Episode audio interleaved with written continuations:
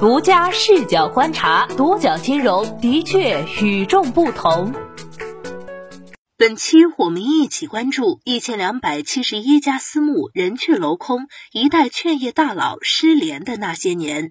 青山遮不住，毕竟东流去。截至二零二零年底，私募基金管理规模高达十五点九七万亿元。近年来，私募发展速度和庞大的市场，吸引了不少券业和公募大佬奔私。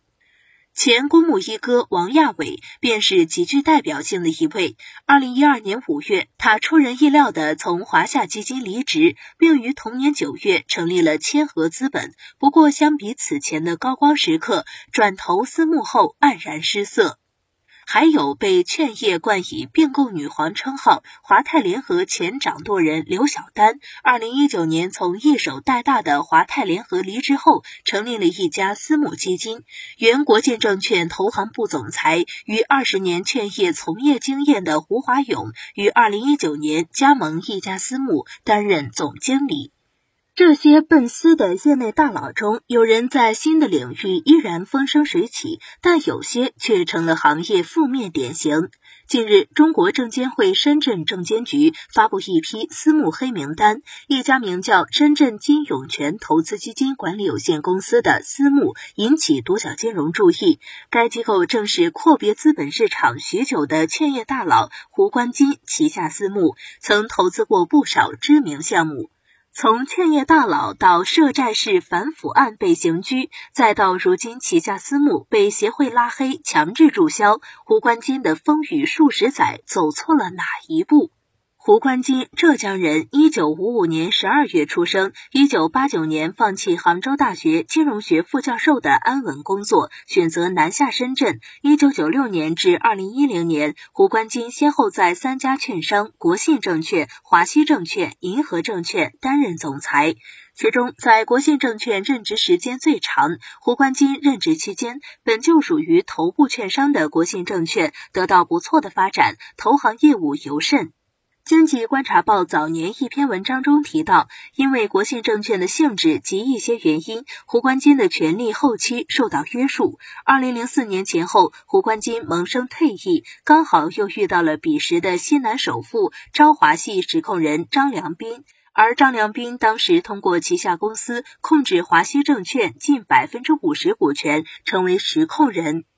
二零零四年五月，胡关金挥别国信证券，率领一些老部下前往华西证券出任总裁，试图再次大展拳脚，还立下目标，预计用三至五年时间将其塑造为头部券商，重点打造投行业务，力争做成金融控股公司，早日上市。在其带领下，华西证券投行业务短短一年时间得到快速发展。但胡和华西证券的磨合并不顺利，新老领导班子之间的管理思路也不太统一。再加之张良斌后来出事，华西证券也受到牵连，承销保荐业务、自营业务等被监管叫停，这无论对华西证券还是胡关金打击颇大。当年跟随胡关金加入华西证券的老部下也陆续离职，胡关金也最终于二零零八年告别华西证券。二零零九年九月，胡关金被聘为银河证券总裁。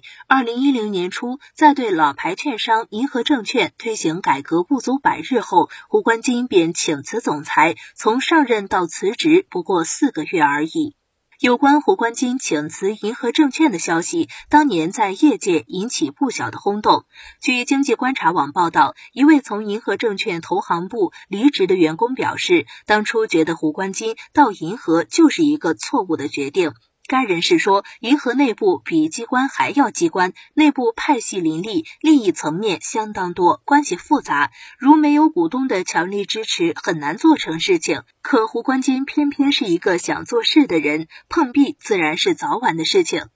辞去银河证券总裁后，据当年多家媒体的说法，胡冠金有大半年时间赋闲在家，期间曾有券商向他抛去橄榄枝，但他都婉拒，最终选择离开已沉浮十余年的券商行业。短暂的休整后，胡冠金再次重出江湖，投身 PE 浪潮。二零一零年年中，胡关金下海进军私募，金永泉投资成立于二零一零年五月十三号，注册资本为五百万元人民币，胡关金认缴金额三百万元，胡竹院认缴两百万元。据天眼查信息，胡关金任职企业共二十六家，担任法人的企业共有十一家，除了金永泉投资外，还有深圳金百汇投资有限公司、深圳金百汇投资企业等。通过这些公司，胡关金参与了大批上市公司的股权投资和定向增发等融资。天眼查显示，金永泉投资曾于二零一零年参与众泰汽车的定增，参与森合集团的战略融资；二零一一年参与中搜网络 Pre B 轮融资；二零一二年参与金石资源的五千万 C 轮融资。金石资源于二零一七年登陆 A 股，二零一六年参与国轩高科融资，二零一八年参与凯宇信息的股权融资。从所属行业来看，胡关金的投资兴趣广泛。二零一四年九月十号，停牌多日的东源电器复牌，并宣布重大资产重组计划。新能源汽车电池产销商国轩高科欲借壳东源电器上市。国轩高科的股东中藏龙卧虎，其中金永泉投资持有百分之八点二三股权，为国轩高科第四大股东。胡关金还作为金永泉投资的代表派驻至国轩高科。自从离开劝业后，这是胡关金首次公开走向台前。据每日经济新闻估算，胡关金掌舵的金永泉投资在国轩高科股权的投资上。四年时间净赚已超过两倍，然而刚在资本市场浮出水面，胡关金又陷入反腐案。二零一四年十一月一号，胡关金因牵涉债市反腐窝案，被相关方面实施刑事拘留，强制接受调查。二零一三年，债市掀起一波核查风暴，期间多家券商和从业者被卷入，比如宏源、国信、海通等。胡关金一手栽培的债市一姐孙明霞也是其中之一，且比胡出事更早。胡关金在二零一五年底取保候审，从此越发低调。近年来已经基本从资本市场销声匿迹，直到一则上市公司的减持公告，胡关金又悄然现身。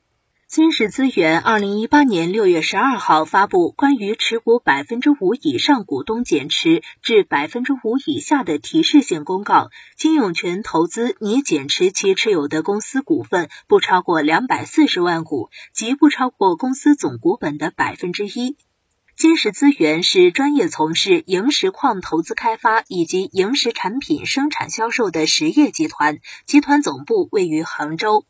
按照公告信息，此次减持金永泉投资共计套现三千九百八十二万元，减持后持股一千一百九十九万股，持股比例百分之四点九九。此后，有关胡关金公开消息便鲜有其音讯，直至此次上榜私募黑名单。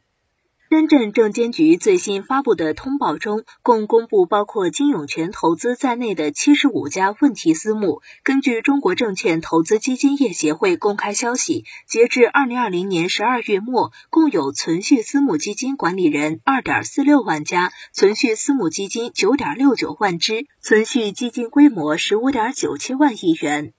近年来，私募基金逐步走进大众视野，规模快速发展的同时，也伴随着各种乱象，包括公开或变相公开募集资金、资金池运作、利益输送等，甚至出现侵占、挪用基金财产。非法集资等严重侵害投资者利益的违法违规行为，在资本市场“失联”二字似乎是司空见惯的事情。在很多失联的私募机构中，产品兑付危机、涉嫌非法集资、老板跑路等现象不时出现，导致大量投资者财产受损。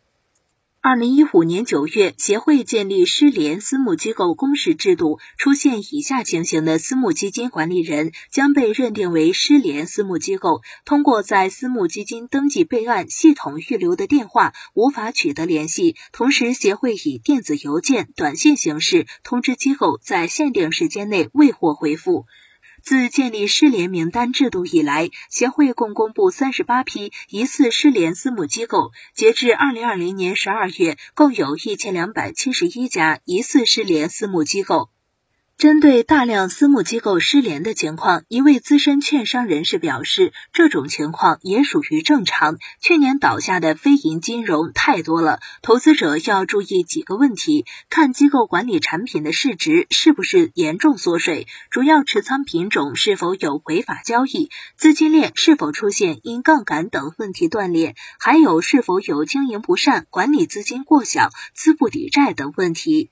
景天成律师事务所一位刑事诉讼律师表示，首先，投资人要注意投前尽调，比如私募基金管理人本身是否完成登记，产品是否备案，对管理人的股权结构做一定的穿透和梳理，股东本身是否存在涉诉情况，如果股东有央企、国企背景的企业，要注意核实真伪。其次，衡量收益和自身抗风险的能力，投资周期如果较长，考虑虑。自身的资金成本以及抗风险能力。